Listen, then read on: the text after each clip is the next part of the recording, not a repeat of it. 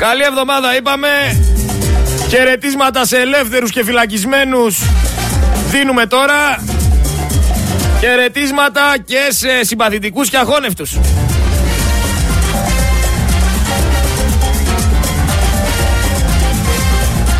Χαιρετίσματα σε όλους και σε όλες. Διώξτε την αρνητικότητά σας ρε. Θα ξεκινήσω με μια είδηση η οποία είναι πραγματικά δυσάρεστη. Μια είδηση η οποία θα έπρεπε να προκαλεί φόβο για το τι έρχεται αύριο μεθαύριο. Εδώ στην Ελλάδα. Στα νηπιαγωγεία της Σουηδίας αυτή τη στιγμή υπάρχει μια σεξουαλική διαπαιδαγώγηση. Δηλαδή τα παιδάκια επιμορφώνονται με μια σεξουαλική διαπαιδαγώγηση η οποία έχει στόχο να μάθουν, δηλαδή με λίγα λόγια στα εξηγώ πάρα πολύ λαϊκά για να μην μπούμε σε επιστημονικούς όρους, προσπαθούν να μάθουν στα παιδάκια το τι ακριβώς είναι οι γκέι, οι τρανσέξουαλ, οι λεσβίες και το κάνουν αυτό με με εικόνες που αν τις δείτε θα σοκαριστείτε. Μιλάμε για εικόνες που είναι δύο άντρες σε, σε παιδικό σε σχολικό βιβλίο τώρα έτσι. Δύο άντρες, ο ένας πιάνει το μόριο του αλουνού, ο ένας σκύβει ε, τι να κάνω τώρα, το βάζει στο στόμα του, δηλαδή εικόνες που βλέπουν παιδάκια. Αυτά συμβαίνουν στη Σουηδία σήμερα. Αύριο μεθαύριο θα έρθουν και στην Ελλάδα από ό,τι φαίνεται. Και όποιος γονέας έχει αντίρρηση θα χαρακτηρίζεται ακροδεξιός, ομοφοβικός και άμα περάσει και αυτός ο ποινικός κώδικας που θέλουνε μπορεί να δέχεται κάποιο πρόστιμο. Μπορεί να μπαίνει και μέσα. Ένας θεός ξέρει πλέον. Θα αναρτήσω μετά την εκπομπή αυτές τις εικόνες να τις δείτε. Είναι απίστευτο. Είναι απίστευτο αυτό που συμβαίνει. Δεν μπορώ να καταλάβω το τι προσπαθούν να κάνουν ακριβώς. Θεωρώ όμως ότι υπάρχει αυτή η ατζέντα που σχολιάζουμε συχνά πυκνά η οποία πέρα το ότι έχει στόχο να σταματήσει την αναπαραγωγή των ανθρώπων λόγω του υπερπληθυσμού έχει στόχο να αλλοιώσει και την ταυτότητα ώστε να είναι πιο εύκολη η παγκοσμιοποίηση. Μιλάμε λοιπόν για μια νέα τάξη πραγμάτων. Το εξήγησα και χθες. Μια νέα τάξη πραγμάτων. Ο κόσμος άλλαξε. Πάρτε το χαμπάρι. Και όποιος δεν το καταλαβαίνει, δεν το συνειδητοποιεί, δεν το εμπεδώνει, είναι ψεύτης.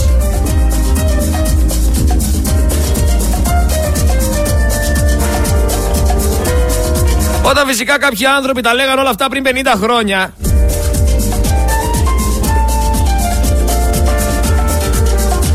Τους βρίζατε, τους χοροϊδεύατε, τους θεωρούσατε συνωμοσιολόγους όπως θεωρούν κάποιοι και εμάς εδώ στον Focus FM 103,6 Θα φέρω σαν παράδειγμα το Τζίμι τον Πανούση.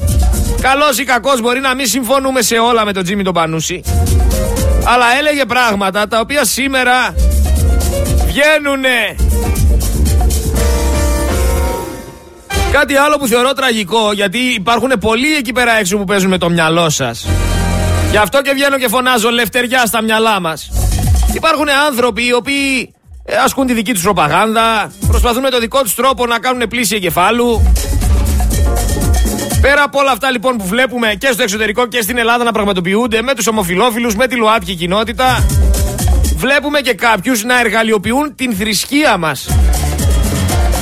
Η Ελλάδα, καλός ή κακός,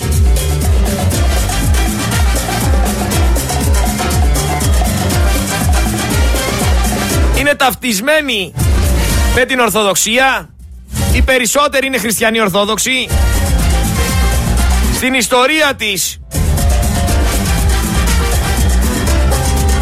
ήταν ενεργή η θρησκεία. Οπότε, καλός ή κακός, στη σημαία έχει σταυρό. Το λέω το καλό καλός ή κακός. Εγώ χριστιανός Ορθόδοξος είμαι. Ξέρετε ποιος είμαι, ξέρετε τις απόψεις μου. Γιατί κάποιοι θεωρούν ότι δεν είναι καλό. Ο δημοκρατία υποτίθεται ότι έχουμε. Α τους να πιστεύουν ότι είναι να πιστεύουν. Δεν μπορεί όμως κανένας να σας πει Για όσους πιστεύετε ότι εφόσον πιστεύετε πρέπει να ψηφίσετε ένα συγκεκριμένο κόμμα. Δεν υπάρχει μεγαλύτερη γελιότητα. Έχουμε χαθεί τελείως από αυτά που έλεγε ο Ιησούς Χριστός. Τελείως. Ο άνθρωπος που μιλούσε για την αγάπη, που μιλούσε για το σεβασμό, που έδινε το φως για να μπορέσει να ακολουθήσει ο κόσμος έναν δρόμο, το δρόμο της καλοσύνης, το δρόμο της αλήθειας. Και πλέον φτάσαμε σε σημείο να ακούμε ότι οι παπάδες είναι χρήστες ναρκωτικών, όχι όλοι, κάποιοι, αλλά δεν τους διώχνει και κανένας από τον κλήρο. Και ότι κάνουνε, να μην σας πω και εγώ τι κάνουνε. Μια παράνοια. Βλέπουμε λοιπόν δύο κόσμους να, να συγκρούονται. Ο κόσμος των χριστιανών Ορθόδοξων και ο κόσμος της ΛΟΑΤΚΙ κοινότητας. Βλέπεις δηλαδή σε ένα πρωινάδικο τώρα έναν παπά να μαλώνει με την καινούριου. Καταλαβαίνεις αυτόματα ότι είναι δύο τελείως διαφορετικοί κόσμοι οι οποίοι συγκρούονται. Υπάρχει όμως κάτι το οποίο κανένας δεν παρατηρεί. Το ότι δεν υπάρχει αλληλοσεβασμός.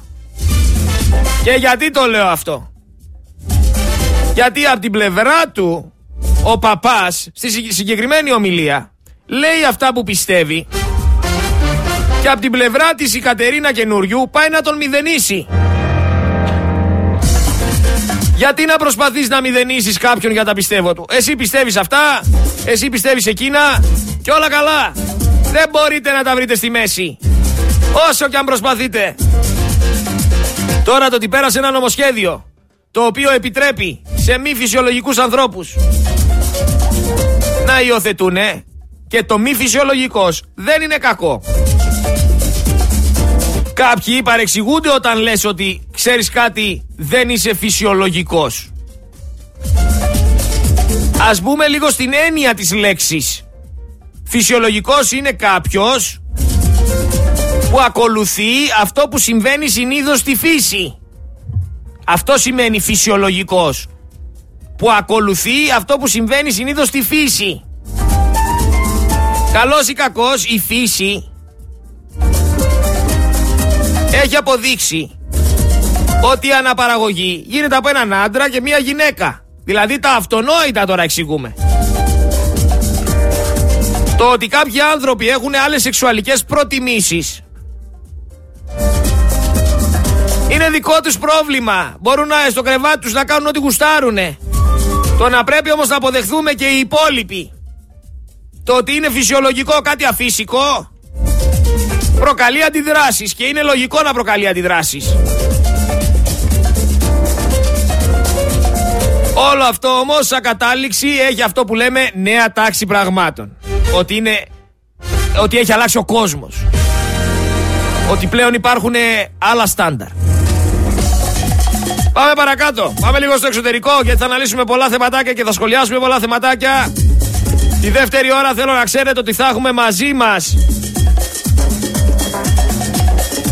τον εκπρόσωπο του ΔΣ παράκτιων αλλιέων Ελλάδος αλλιών Ελλάδος τον, τον Γιάννη Γιάννη ε, Δανιλίδη είχαμε και έναν Δανιλίδη το βράδυ Αυτός είναι ο εκπρόσωπος του ΔΣ Παράκτων Αλλιών Ελλάδος, ο οποίος θα μας μιλήσει. ΕΠΑΕ λέγεται. ΕΠΑΕ, κριτικό ακούγεται. Ο οποίος θα μας μιλήσει για ένα τεράστιο φωτοβολταϊκό πάρκο το οποίο θέλουν να φτιάξουν εδώ στη Θεσσαλονίκη, μέσα στη θάλασσα. Καταστρέφοντας έτσι τους αλληλείς.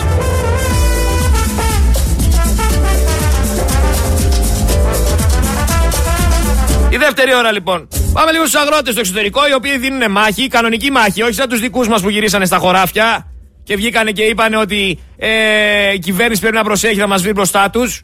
Να μας βρει μπροστά της. Πού θα σας βρει μπροστά της; Για μία μέρα στο Σύνταγμα, ένα απόγευμα που κατεβήκατε τσάρκα και πήγατε βόλτα στην Αθήνα. Για δες λίγο τι γίνεται στις Βρυξέλλες που δεν υπολογίζουν ούτε οδοφράγματα, δεν υπολογίζουν ούτε αστυνομίες, δεν υπολογίζουν τίποτα. Δεν υπολογίζουν τίποτα γιατί καταλαβαίνουν ότι καταστρέφονται. Καταλαβαίνουν ότι δεν έχουν μέλλον.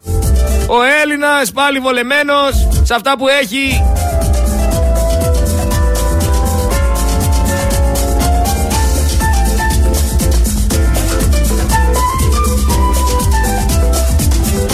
Και σε αυτά που του υποσχέθηκαν.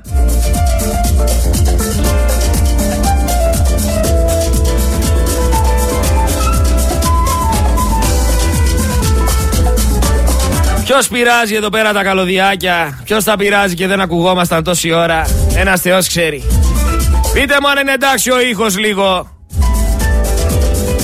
Γιατί θα τρελαθώ μεσημεριάτικα.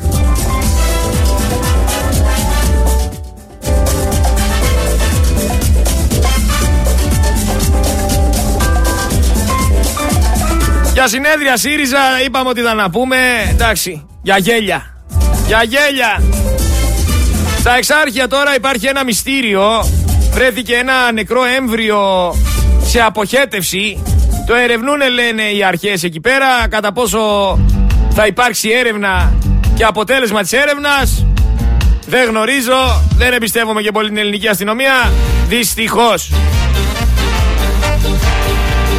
Έχουμε έναν άνθρωπο ο οποίος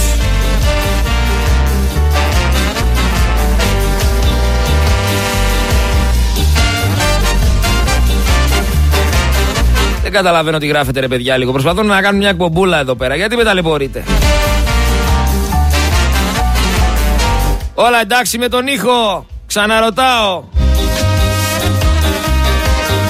Ωραία. Και οι YouTubeίσχοι να απαντήσουν λίγο. Λοιπόν, έχουμε έναν άνθρωπο ο οποίος αυτοπολύθηκε. Αμερικανός ε, στρατιωτικός ήταν. Δεν άντεχε άλλο την κατάσταση και φώναξε Ελεύθερη Παλαιστίνη. Ένας Θεός ξέρει τι είδαν τα ματάκια του. Ένας Θεός ξέρει. Πολλοί μπορεί να μην καταλαβαίνετε τι ακριβώς συμβαίνει στη λωρίδα της Γάζας. Αλλά πιστέψτε με, είναι φρικτό. Είναι φρικτό αυτό που συμβαίνει. Και δεν δικαιολογείται από τους Ισραηλινούς να κάνουν τέτοια πράγματα όταν έχουν ζήσει στο πετσί τους όσα έκανε ο Χίτλερ. Γίνανε το τέρας.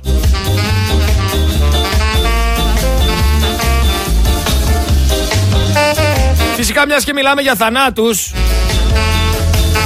Πρέπει να σκεφτούμε λίγο και να αναρωτηθούμε πώς γίνεται μάρτυρες οι οποίοι είναι πολύ σημαντικοί να πεθαίνουν από τροχαία δυστυχήματα ο ένας μετά τον άλλον. Θυμάστε στο Βόλο που σκοτώθηκε ο σταθμάρχης του ΟΣΕ, ο Κώστας ο Πρασάς, σε ένα σε εισαγωγικά φρικτό τροχαίο δυστύχημα. Ένας Θεός ξέρει αν ήταν όντως δυστύχημα και δεν ήταν δολοφονία. Τώρα, νεκρός σε τροχαίο είναι ο διευθυντής κυκλοφορίας του ΟΣΕ, ο Κωνσταντίνος Χρυσάγης. Ποιος είναι ο επόμενος, Ποιος ξέρει πολλά; Λέω εγώ τώρα έτσι, σαν συνωμοσιολόγος, σαν τρελός.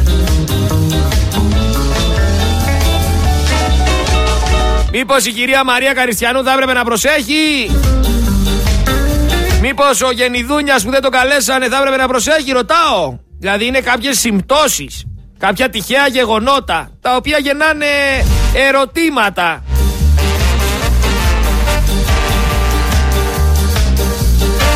Φυσικά όποιος βγαίνει και λέει την αλήθεια δέχεται πίεση και μπορείτε πολύ εύκολα να καταλάβετε ποιοι είναι οι συστημικοί. Οι συστημικοί, να ξέρετε, ξεχωρίζουν αυτόματα από τη στιγμή που επιτίθονται σε κάποιον που λέει την αλήθεια. Δηλαδή, με λίγα λόγια, βγαίνω εγώ και λέω την αλήθεια.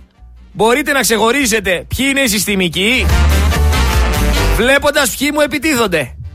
Άμα κάποιος ήταν κόντρα στο σύστημα όπως είμαι εγώ, δεν θα ασχολούταν με μένα, θα ερχόταν δίπλα μου συμπαραστάτης να πάμε μαζί κόντρα.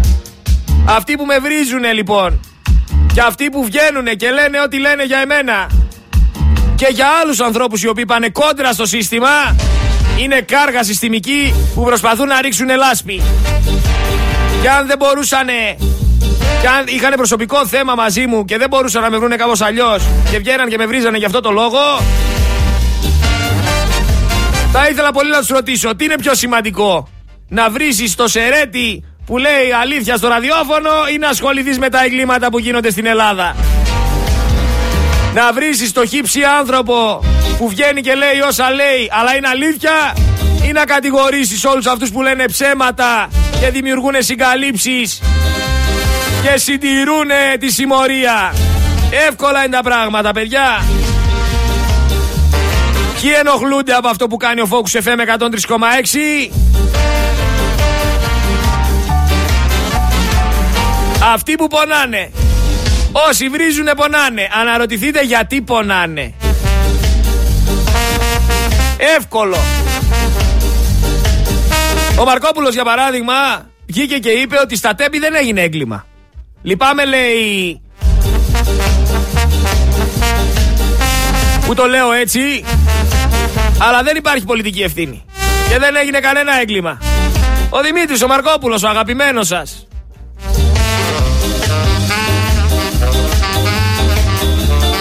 Τι τον λες αυτόν τον άνθρωπο τώρα; Τι τον λες; Πώς του μιλάς; Σκέψου να έχεις το παιδί σου μέσα στο τρένο Και να βλέπεις τώρα αυτό το τζαρλατάρο Να βγαίνει να λέει όλα αυτά που λέει Ποια θα ήταν η αντίδρασή σου; Επίσης πρέπει επιτέλους ο Έλληνας να σκεφτεί και να δει αν υπάρχουν κόμματα στη Βουλή τα οποία μπορούν να κυβερνήσουν. Βλέπω εγώ για παράδειγμα τον Ανδρουλάκη, το Πασόκ. Μπορεί ο Ανδρουλάκης να κυβερνήσει; Σοβαρά μιλάτε τώρα. Σε καμία περίπτωση δεν μπορεί να κυβερνήσει. Βλέπω για παράδειγμα τον Κασελάκη. Κασελάκης καλά καλά ελληνικά δεν ξέρει ρε παιδιά. Θέλουμε έναν άνθρωπο ο οποίος είναι χρόνια στα πράγματα και να σας πω γιατί. Γιατί θέλει εμπειρία. Όπως, ε, όπως λέω και για τους προπονητές στο ποδόσφαιρο. Έρχεται ένας προπονητής από τη Βραζιλία εδώ στην Ελλάδα και προσπαθεί να παίξει σύστημα καλό. Προσπαθεί να κάνει μια ομάδα η οποία θα κάνει rotating ή θα έχει passing game και πάει λέγοντας.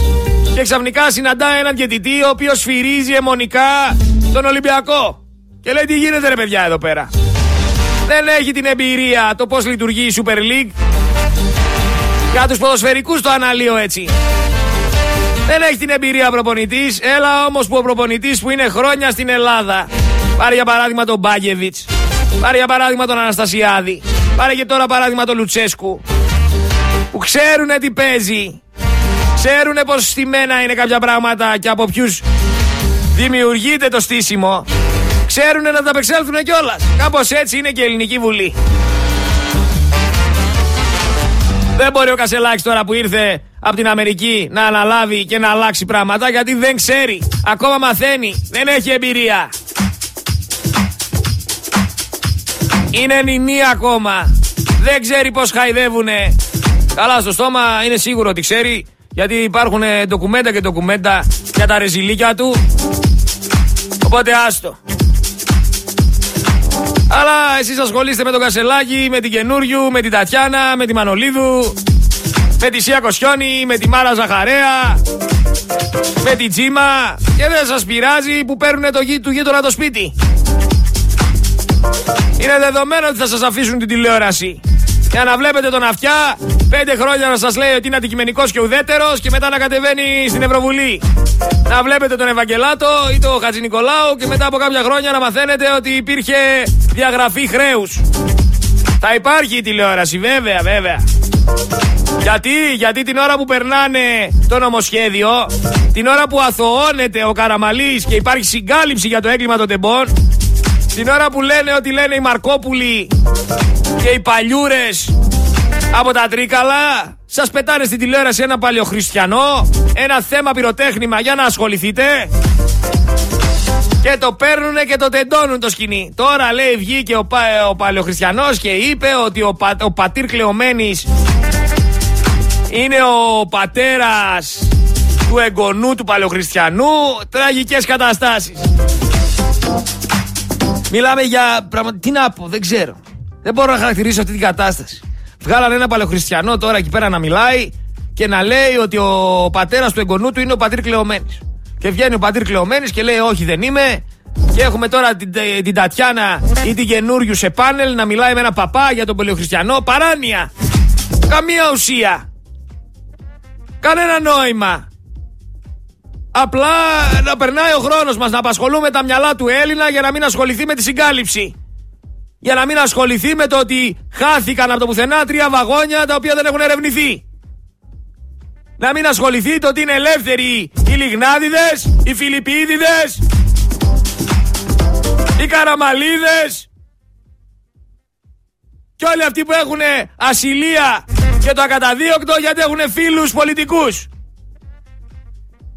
Για να μην ακούσετε τη συνέντευξη και τη συνεδρίαση των συγγενών των θυμάτων των τεμπών και να ασχολείστε στην τηλεόραση με τον πατήρ Κλειωμένη, με το Red Dragon, με το Βάρδο, με την Τούνη, με σαχλαμάρες. Αυτή είναι η ενημέρωσή σας. Σαχλαμάρες. Και μπαίνετε στο τρυπάκι κι εσείς όπως πέφτω και εγώ πολλές φορές στην ίδια παγίδα να ασχολούμαι με σκουπίδια. Με σκουπίδια.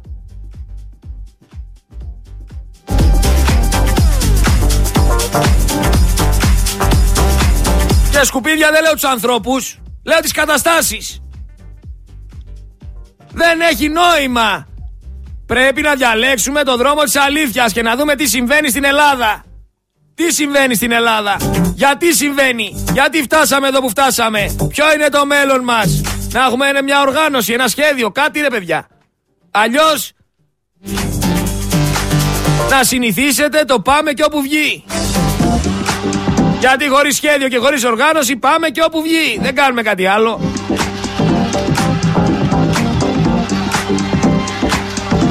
Άμα θέλετε αυτό το πράγμα, ευχαρίστως. Κρατήστε το και συνεχίστε με αυτόν τον τρόπο. Αλλά μη σκούζετε μετά. Όταν θα χτυπήσει το πρόβλημα τη δική σας πόρτα, μη σκούζετε. Γιατί χθες συνάντησα έναν άνθρωπο και μου λέει, Άρε Γρηγόρη, λέει, η δημοκρατία λέει έχει πολλά διέξοδα. Και του λέω, Όχι φίλε μου, δεν έχει πολλά διέξοδα η δημοκρατία. Πολλά έξοδα έχει. Για πάνε λίγο στην ΕΡΤ και ζήτα μια κατάσταση προσωπικού. Ζήτα μια λίστα προσωπικού. Να δεις πόσοι εργάζονται εκεί πέρα και πόσοι πατάνε. Που έχουμε τρία κανάλια και ένα ειδησογραφικό της ΕΡΤ και δουλεύει μόνο το ένα. Όλα τα άλλα παίζουν επαναλήψεις και πληρώνεται προσωπικό για να υπάρχει κανονικό πρόγραμμα. Βολεμένοι όλοι από τα κόμματα που κυβερνούσανε. Δεν τους πληρώνουν από τις τσέπες τους. Από τους δικούς μας φόρους τους πληρώνουνε. Και δεν είναι η μόνη φωλιά. Έχει πολλές φωλιές ψηφοφόρων που συντηρεί ο ελληνικός λαός για να συνεχίσουν τα λαμόγια να κάνουν κουμάντο με τη δική μας υπογραφή, με τη δική μας ευλογία. Και δεν μπορεί κανένας να σταματήσει αυτή την κατάσταση από ό,τι φαίνεται. Ούτε το Ευρωπαϊκό Κοινοβούλιο, ούτε η UEFA, ούτε κανένας. Πάνω απ' όλα το συμφέρον.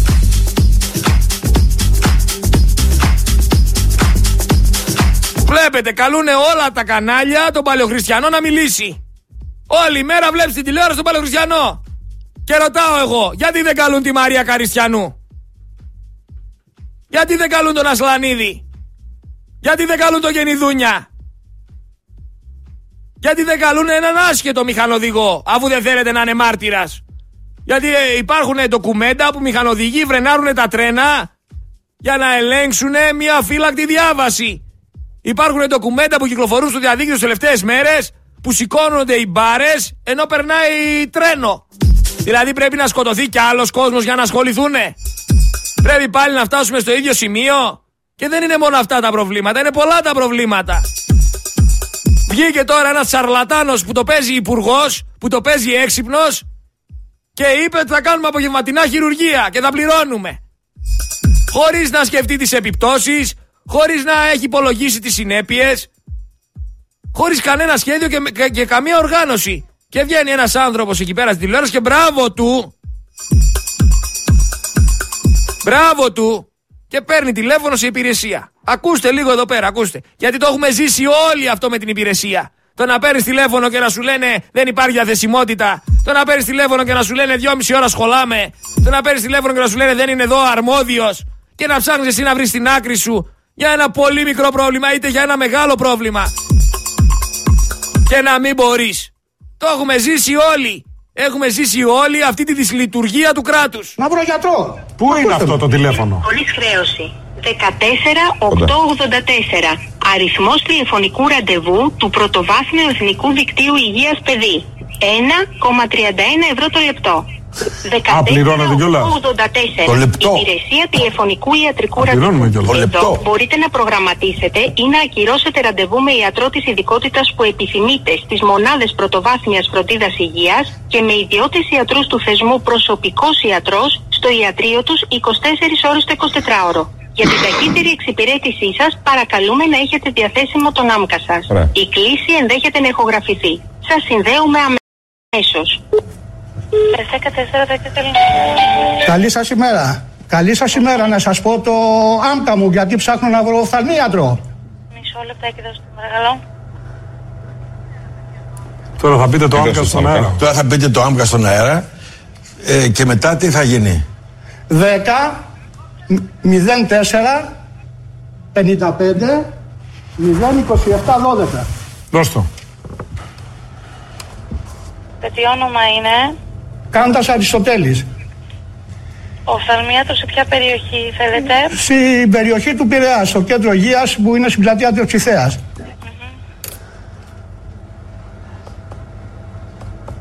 Δεν υπάρχει κάποιο διαθέσιμο ραντεβού. Τι δεν υπάρχει, παιδάκι μου. Θέλω να πάω στο οφθαλμίατρο, τι δεν υπάρχει. Πότε δεν υπάρχει να πάω; Διαθέσιμα ραντεβού. Ε, πότε πρέπει να κλείσω; Μέχρι και 26 Απριλίου είναι δεσμευμένα. Ε, τι να κάνω εγώ, αγαπητή μου, τι να κάνω εγώ, πού να πάω; Οφθαλμίατρο, να πονάει το μάτι μου. Κάποια άλλη περιοχή; Πού να βρω περιοχή, ξέρω εγώ πού να πάω, στην Αθήνα να πάω. Μήπως να πάω. Θέλετε να δούμε Ακαδημίας; Στην Αθήνα να πάω, να τον πειράσω στην Αθήνα. Για πέσε μου εκεί, για πέσε μου εκεί Ακαδημίας. Μισό λεπτό. 3 Απριλίου. Α. 12 η ώρα θέλετε; Και πριν το Πάσχα. Ναι, ναι, κλείστε μου το τώρα ραντεβού, κλείστε μου γιατί πρέπει να πάω. Έχουν αλλάξει γιαγιά. Το κύριο Βασιλιά, οφθαλμίατρο Ακαδημίας 58. Σας ευχαριστώ πάρα πολύ. Εντάξει τώρα από το από πάμε από το. Από το σε 1,5 μήνα, εντάξει δεν έγινε κάτι. Μπορείς 1,5 μήνα να μην βλέπεις. Που είναι κάτι απλό έτσι. Είναι κάτι απλό. Ο συγκεκριμένος άνθρωπος δεν είχε κάτι σοβαρό. Είπε ρε παιδί μου ότι έχει το μάτι του. Σκέψου να πεθαίνεις. Μη σου τύχει. Μη σου τύχει. Άστο, κρίμα. Κρίμα.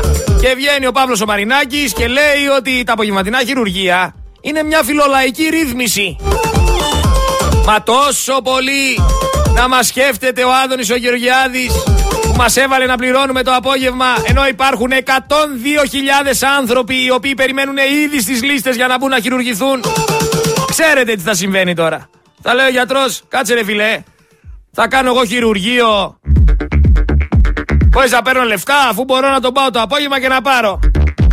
Αν δεν έχεις πορτοφόλι, σε περιμένει ο Άγιος Πέτρος θα σου λέει ο γιατρός. Έτσι θα πηγαίνει. Και δεν μας φτάνουν αυτά που έχουμε, που έχουμε όλους αυτούς τους σαρλατάνους ήδη να μας έχουν τρελάνει. Τώρα έχουμε και νέους πολιτικούς. Βγήκε λέει ο Σακελαρίδης, ο άντρας της Τζίμα, και λέει: Κοιτάω, λέει, με το μικροσκόπιο στο ΣΥΡΙΖΑ και δεν αναγνωρίζω τίποτα. Ρε, ποιος ΣΥΡΙΖΑ τώρα! Ποιος ΣΥΡΙΖΑ και ποιος Κασελάκης ασχολείστε ακόμα με αρλούπε, έχουν τελειώσει αυτοί! Αυτοί δεν δε, δε θα έπρεπε να έχουν ούτε 1%. Σοβαρά μιλάμε τώρα. Μέσα σε ένα μήνα γνωρίσατε τον Κασελάκη. Ήρθε εδώ με ένα συγκεκριμένο προφίλ. Πήγε να καλύψει τους ομοφυλόφιλους, να πάρει από εκεί πέρα ψήφους. Φύγανε οι μισοί βουλευτές του. Φύγανε οι άλλοι δεξιά, οι άλλοι αριστερά. Νέες αριστερές, χθεσινές αριστερές. Τσιπρικό ΣΥΡΙΖΑ, Κασελακικό ΣΥΡΙΖΑ. Όχι Γεροβασίλη, όχι ο Σπίρτζης, όχι ο Φίλης. Ρε, ούστα από εδώ όλοι. Ούστα από εδώ πέρα να πούμε. Είπα φίλης και με γύρισε η βίδα τώρα που έβγαινε και έλεγε ότι δεν υπάρχει γενοκτονία των ποντίων και τον ανέχεστε ακόμα και τον ψηφίζει ακόμα κόσμος αυτό το κινούμενο πλανήτη, τον ανθρωπόμορφο πλανήτη. Δρόμο όλοι! Κοπρόσκυλα, ε κοπρόσκυλα, δεν σέβεστε τίποτα. Πήγε χθες, λέει ο Καλιανός. Ο Καλιανός. Πήγε χθες σε εκκλησία. Ακούστε εδώ να σας πέσουν τα μαλλιά. Για να καταλάβετε σε τι χώρα ζείτε. Ο Γιάννης ο Καλιανός. Ο αυτός που ήταν παρουσιαστής μετεωρολογικών δελτίων. Βουλευτής της Νέας Δημοκρατίας στο νότιο τομέα της Β' Αθηνών. Πήγε σε εκκλησία και βγήκε ο παπάς και λέει μπράβο στον κύριο, κύριο Καλιανό ο οποίος δεν ψήφισε υπέρ αυτού του νομοσχεδίου και χειροκροτήθηκε χειροκροτήθηκε μέσα στην εκκλησία νεοδημοκράτης βουλευτής. Για να καταλάβετε σε ποια χώρα ζείτε. Χειροκροτήθηκε μέσα σε εκκλησία βουλευτής της Νέας Δημοκρατίας. Ο Γιάννης Καλιανός είναι να τρελαίνεσαι. Αντί για να τον έχουν με τις ντομάτες δεν μας νοιάζει ρε τι ψήφισες ή τι, τι καταψήφισες ή τι υπερψήφισες. Ανήκει στη Νέα Δημοκρατία. Η Νέα Δημοκρατία έφερε αυτό το νομοσχέδιο. Βγήκες να μιλήσεις, να πεις όχι, είναι άδικο. Δεν βγήκες, πήγες εκεί, καταψήφισες και τον κάνανε ήρωα τώρα. Ενώ ανήκει στη Νέα Δημοκρατία. Τον κάνανε ήρωα. Το χειροκροτήσανε μέσα στην εκκλησία.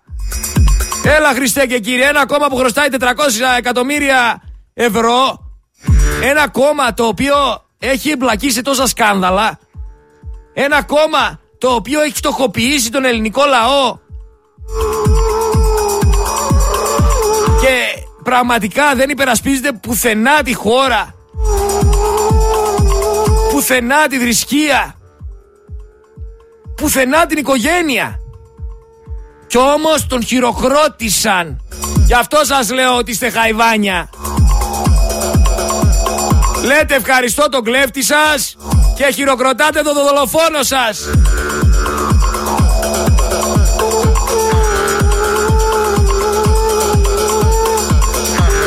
Τώρα θα μου πεις υπάρχουν κάποιοι που πιστεύουν στον Ανδρουλάκη, τι να λέμε. Ο Ανδρουλάκης ο οποίος βγήκε είπε ότι συμφωνεί να γίνει η ίδρυση μη κρατικών ΑΕΗ. Ο οποίος δεν έχει κάνει ποτέ μήνυση για τις παρακολουθήσεις. Ο οποίος που είναι και τι κάνει. Ανύπαρκτος. Δεν μιλάει, δεν λαλάει. Ένας όμηρος, πράσινος. Όμως ακούσουμε ένα ηχητικό. Ένα ηχητικό. Γιατί έχουμε εδώ πέρα μια τηλεπερσόνα. Δεν είναι υπουργός υγείας αυτός, τηλεπερσόνα είναι. Ο άνθρωπος των ειδικών αποστολών της Νέας Δημοκρατίας. Ένας άνθρωπος που δεν φοβάται να ξεφτυλιστεί, που δεν έχει θράσος, που δεν φοβάται να πει ψέματα. Ένας παθολογικός ψεύτης. Ένας άνθρωπος ο οποίος δεν το σε τίποτα να βγει μπροστά και να ξεφτυλιστεί. Γιατί, γιατί αυτή είναι η δουλειά του. Η κυβέρνηση του Κυριάκου Μητσοτάκη Ελάτε. δεν είναι μόνο για τους πλούσιους Γιώργο Αυτιά. Είναι και για τους φτωχούς. Άρα λοιπόν. Είναι και για τον απλό λαό. Εμείς δεν θα αφήσουμε κανέναν πίσω. Θα σκιστούμε ώστε από την επιτυχία της χώρας να κερδίσουν όλοι οι συμπολίτες μας. Και όλοι να απολαύσουν ένα καλύτερο μέλλον. Εγώ ως υπουργός είμαι και για τον πλούσιο και για τον επενδυτή και για τον φτωχό. Σε όποιον δεν αρέσει θέλει να είναι υπουργοί μόνο για τους πλουσίου να βγαίνει το πει. Ο Μητσοτάκης θέλει να το περάσει το μήνυμα. Αυτή την εντολή μας έχει δώσει. Είμαστε σε αυτή την κυβέρνηση για όλους τους Έλληνες πολίτες, για τους φτωχούς Έλληνες πολίτες, για τους κατατρεγμένους Έλληνες πολίτες, για αυτούς οι οποίοι πρέπει να μπορέσουν να βρουν μια ευκαιρία σε αυτή τη ζωή. Δεν έχω ακούσει κανένα φτωχό να λέει ευχαριστώ πάντως στη Νέα Δημοκρατία. Δεν έχω ακούσει κάποιον φτωχό να λέει ότι τον έχει βοηθήσει η Νέα Δημοκρατία. Εγώ βλέπω οι μικρομεσαίοι να πεθαίνουνε. Και οικονομικά και κυριολεκτικά. Οπότε ας αφήσει το Παπατζηλίκι. Είσαι Υπουργό Μεταφορών. Μπορείς να πας στη Βουλή και να πεις ναι, έχουν πρόβλημα ασφάλεια στα τρένα. Βεβαίως. Και να πεις παίρνω αυτά τα μέτρα. Επίκειται αυτό, επίκειται. Είναι πιθανόν ο Υπουργός να σκέφτηκε, είναι πιθανόν ότι αν εγώ σου πω μεταφορών βγω να πω ότι έχουν πρόβλημα ασφάλεια στα τρένα, αύριο δεν δεν λειτουργούν στην Ελλάδα. Ναι, αλλά πρόσεχετε τώρα το χειρότερο που φτάσαμε, Υπουργέ μου. Τώρα δεν θα. Να μην λειτουργούσαν τα δρομολόγια, ρε παθολογικέ ψεύτη. Τι δικαιολογία είναι αυτή; Σκοτώθηκαν παιδιά και βγαίνεις να κάνεις το πλυντήριο, είναι δυνατόν. Δεν τρέπεσαι λιγάκι. Δεν τρέπεσαι όμως. Τι αναρωτιέμαι κι εγώ, έρμος. Δεν υπάρχει ντροπή. Να ακούσουμε όμως και κάποια λόγια από, αυτό το, από αυτή τη συνέντευξη τύπου των συγγενών των θυμάτων αυτού νου του εγκλήματος που πραγματοποιήθηκε στα τέμπη. Για να ακούσουμε λίγο τι λένε ότι έχει μείνει από το βαγόνι του κηλικίου, που είναι ένα κομμάτι 6. Πήγαμε στο σημείο του κηλικίου, στο βαγόνι του κηλικίου, στο κομμάτι σε ό,τι έχει μείνει από το βαγόνι του κηλικίου, που είναι ένα κομμάτι 6 μέτρων, σαν μεγάλο τραπέζι, γεμάτο με αποκαίδια. Ε, εμείς ψάχναμε να βρούμε ίχνη ε, τεχνική φύσεως. Βρήκαμε λοιπόν ένα λιωμένο, μια μάζα λιωμένου αλουμινίου, την οποία την βγάλαμε για να καταλάβουμε σε πόση θερμοκρασία έφτασε το βαγόνι του κηλικίου. Σηκώσαμε ένα κομμάτι λιωμένου αλουμινίου που είχε τρέξει και κάτω ακριβώς είδαμε κάτι παράξενο το οποίο πολύ εύκολα και με το μάτι καταλάβαμε ότι είναι ανθρώπινο υπόλοιμα. Και καταλάβαμε ότι αυτό έπρεπε να το έχει βρει κάποιος άλλος πολύ πριν από εμάς και πολύ κακός το βρίσκουμε εμείς εκεί. Ακούτε τι λέει ο άνθρωπος. Σηκώσανε τη λαμαρίνα και βρήκαν από κάτω χέρια και πόδια. Όπως πήρανε τα βαγόνια, ούτε έρευνα δεν έγινε. Πήγαν τα πετάξανε εκεί πέρα. Και για να μην μάθουν κάποιες οικογένειες από ρεπορτάζ ή από facebook ή από οτιδήποτε άλλο και αρχίσουν να βάζουν πράγματα στο μυαλό τους, εμείς ενημερώσαμε με απόλυτη μυστικότητα την ανάκριση και τις αστυνομικές αρχές, οι οποίες ήρθαν στη συνέχεια της μέρας, το παρέλαβαν και τους είπαμε φυσικά ότι κοιτάξτε εκεί που το βρήκαμε αυτό έχει κι άλλα. Δεν μπορεί να μην έχει κι άλλα. Είναι ένα παχύ στρώμα με αποκαλύδια που δεν το έχει ψάξει κανείς. Κάποιος πρέπει να ψάξει, έχει κι άλλα. Μας είπαν, εντάξει, θα ενημερώσουμε. Δεν ήταν. Τέλος πάντων, εμείς λοιπόν εκεί το, το, το κρατήσαμε μυστικό για αυτό το λόγο και θεωρήσαμε ότι κάποιος θα πάει να ψάξει. Δεν πήγε. Δεν ξέρω τι να πω στους γονείς των ανθρώπων που υποβλήθηκαν σε αυτή την απίστευτη, απίστευτη ψυχική οδύνη. Θα συζητάμε τόσους μήνες μετά ότι κάτι ακόμα βρήκαμε από το παιδί σου που κάηκε. Δεν ξέρω αν, αν υπήρχε άλλος τρόπος. Αργήσαμε όμως.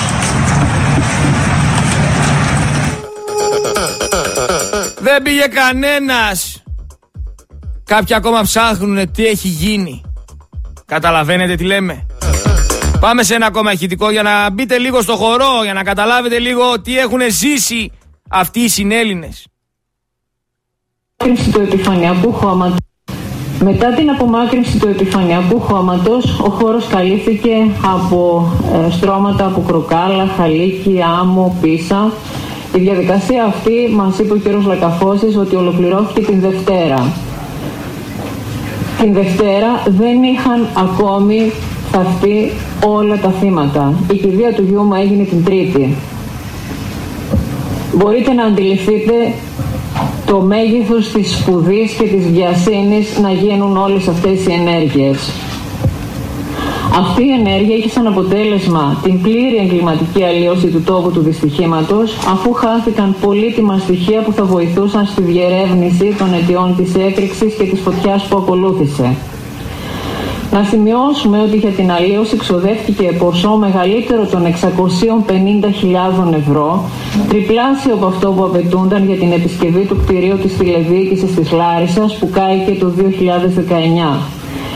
Η ανάθεση στις εταιρείες που εκτέλεσαν το έργο έγινε χωρίς διαγωνισμό. Το δε ποσό βρέθηκε και πληρώθηκε σε χώρο ρεκόρ. Αμφιβάλλουμε αν η περιφέρεια έχει επιδείξει, έχει επιδείξει στο παρελθόν τόσο γρήγορα αντανακλαστικά σε άλλο έργο και τόσο άμεσες πληρωμές. Εκτός αν δεν ήταν η περιφέρεια που πλήρωσε, αλλά κάποιος άλλος. Διαρωτόμαστε λοιπόν, μήπως τελικά το εμπορικό τρένο μετέφερε παράνομα καύσιμα και η φωτιά δεν οφείλεται στα έλαια των μετασχηματιστών όπως αποφάνθηκαν οι διορισμένοι πραγματογνώμονες από τις δικαστικές αρχές; Αύριο 12 μία θα μπορείτε να ακούσετε και όλη τη συνέντευξη τύπου των συγγενών των θυμάτων. Αύριο 12 με 1 θα παίξουμε όλη τη συνέντευξη για να ακούσετε όλα όσα είπαν αυτοί οι άνθρωποι. Συγκάλυψη όμως δεν πραγματοποιήθηκε μόνο στην Εξεταστική Επιτροπή. Συγκάλυψη πραγματοποιήθηκε και από τα μέσα μαζικής ενημέρωσης. Τα μέσα μαζικής ενημέρωσης της λίστας Πέτσα. Τα εξαγορασμένα μέσα μαζικής εξαπάτησης, όχι ενημέρωσης. Γιατί μπαίνω, βλέπω πρωτοσέλιδα από εφημερίδες. Και σήμερα οι περισσότερες εφημερίδες έχουν πρωτοσέλιδο για τον Πάτερ Κλεωμένη. Για τον Πατήρ Κλεωμένη. Έγκυος από τον πατέρα κλεωμένη λέει εδώ πέρα και εσύ τέκνον κλεωμένη. μιλάμε για τίτλους. Τι κρύβει ο ρασοφόρος κλεωμένης; Αυτά είναι τα πρωτοσέλιδα. Και παιδιά το έγκλημα των τεμπών. Δολοφονίες. Με 90 σφαίρες από Καλάσνικοφ. Καραμαλίδες. Μύχη, 213 άτομα τα οποία ενδιαφέρθηκαν να βιάσουν ένα 12χρονο. Λιγνάδιδες. Τι γίνεται; Τα ξεχάσαμε αυτά, τα προσπεράσαμε. Νομοσχέδια για ομοφυλόφιλους. Νέα τάξη πραγμάτων, τίποτα. Όλα για έτσι. Ασχολούμαστε τώρα με τον πατήρ κλεωμένη. Και αν είναι παιδί του, εγγονός του παλαιοχριστιανού. Ελπίζω να προσγειώνεστε σιγά σιγά και να καταλαβαίνετε το πώς παρεμβάλλει τη σκέψη σας ένα εξαγορασμένο μέσο μαζικής ενημέρωσης. Ελπίζω να καταλαβαίνετε και να μπαίνετε λίγο στο χορό για το τι γίνεται. Άλλη μια είδωση που προκαλεί γέλιο, γιατί γελίο έχει καταδύσει πλέον, είναι το ότι υπήρξε ένας 50χρονος Γερμανός στην ΚΟ, ο οποίος έμεινε στη φυλακή για πάνω από δύο μήνες λόγω συνωνυμίας. Σαν εκείνο τον Ινδιάνο, δεν ξέρω αν το θυμάστε τον Ινδιάνο. Που τον είχαν βάλει μέσα για 8-9 μήνες, δεν ξέρω αν βγήκε. Ενώ είχε αποδεικτικά στοιχεία ότι ήταν στην ε, Έδεσα και έπαιζε μπάσκετ. Βρήκαν έναν, τον βάλανε μέσα. Δεν ενδιαφέρει κανέναν αν ήταν όντως αυτός που, που λένε ότι ήταν. Είχε να κάνει, λέει, με μια υπόθεση διακίνηση ναρκωτικών. Βρήκαν έναν συνονόματο Γερμανό, 50 χρονών, το βάλαν μέσα δύο μήνες. Και τώρα αυτός φυσικά ζητάει αποζημίωση. Λόγω άδικης προσωρινής του κράτησης. Αυτή είναι η ελληνική αστυνομία. Ό,τι μπορέσει να κάνει, μπαμ μπαμ. Βάζουμε, βγάζουμε. Αυτούς που μπορεί φυσικά, έτσι. Γιατί για άτομα τα οποία κάθονται σε θέσεις εξουσίας δεν σηκώνει κεφάλι με τίποτα. Εδώ βαρούσανε προσοχή στο Κασελάκι, βρε. Βαρούσανε προσοχή στο Μελισανίδη, αστυνομική. Στο Μαρινάκι. Περνάει ο Μαρινάκης και βαράει προσοχή ο αστυνομικός. Γιατί βαράς προσοχή, ρε αδερφέ. Ποιος είναι ο Μαρινάκης; Ο Μαρινάκης είναι ένας εφοπλιστής. Ένας επιχειρηματίας. Για ποιο λόγο βαράς προσοχή εσύ σαν αστυνομικός; Είναι απίστευτο. Εν μεταξύ βγαίνει ο Άρης ο Πορδοσάλτε και τι λέει τώρα; Το κράτος λέει το 97 δις δεν βρήκε αίθουσα δικαστηρίου κατάλληλη για να δικάσει λέει τους κατηγορούμενους για το θάνατο των ανθρώπων στο μάτι. Θυμήθηκε το μάτι τώρα ξαφνικά ο Πορτοσάλτε. Που δεν λέω και για το μάτι πρέπει να μπουν φυλακοί κάποιοι. Οι υπεύθυνοι υπουργοί που ήταν τότε. Και να δείτε που στο τέλος, να δείτε που στο τέλος θα έρθει η Νέα Δημοκρατία και θα πει στο ΣΥΡΙΖΑ. Για ελάτε εδώ ΣΥΡΙΖΕΙ. Για να μην πει φυλακή ο Σπίρτζης, παράδειγμα λέω εγώ τώρα. Έτσι. Για να μην πει φυλακή και ο Σπίρτζης, θα μας βοηθήσετε να μην πει φυλακή και ο Καραμαλής. Και θα τα μονιάζουν, θα τα βρουν, θα τα ζυγώσουν, θα τα κάνουν, θα τα ράνουν. Και τελικά ο ΣΥΡΙΖΑ θα βοηθήσει στη συγκάλυψη για το έγκλημα των τεμπών. Να δείτε που θα γίνει. Γιατί γιατί θα πατήσουν στο μάτι και θα πούνε ελάτε εδώ, θα σας βάλουμε μέσα για το μάτι αν δεν βοηθήσετε να βγουν οι δικοί μας για τα τέμπη. Δεξί και αριστερή το ίδιο μαγαζί. Δεξί και αριστερή με φόρους των Ελλήνων πολιτών συντηρούν ψηφοφόρους. Ψηφοφόρους. Ταιριάζει. Γιατί είναι ψήφοι μέσω των φόρων. Αν κάτσεις και το, καλο... Αν κάτσεις και το καλοσκεφτείς, όπου θα, θα, θα πάθουμε κεφαλικό. Αν κάτσεις και το καλοσκεφτείς, η λέξη ψηφοφόρος μπορεί να βγαίνει από την ψήφο και τον φόρο. Γιατί με τον φόρο του Έλληνα πολίτη κάποιοι άνθρωποι συντηρούν ψήφους. Τυχαίο, δεν νομίζω.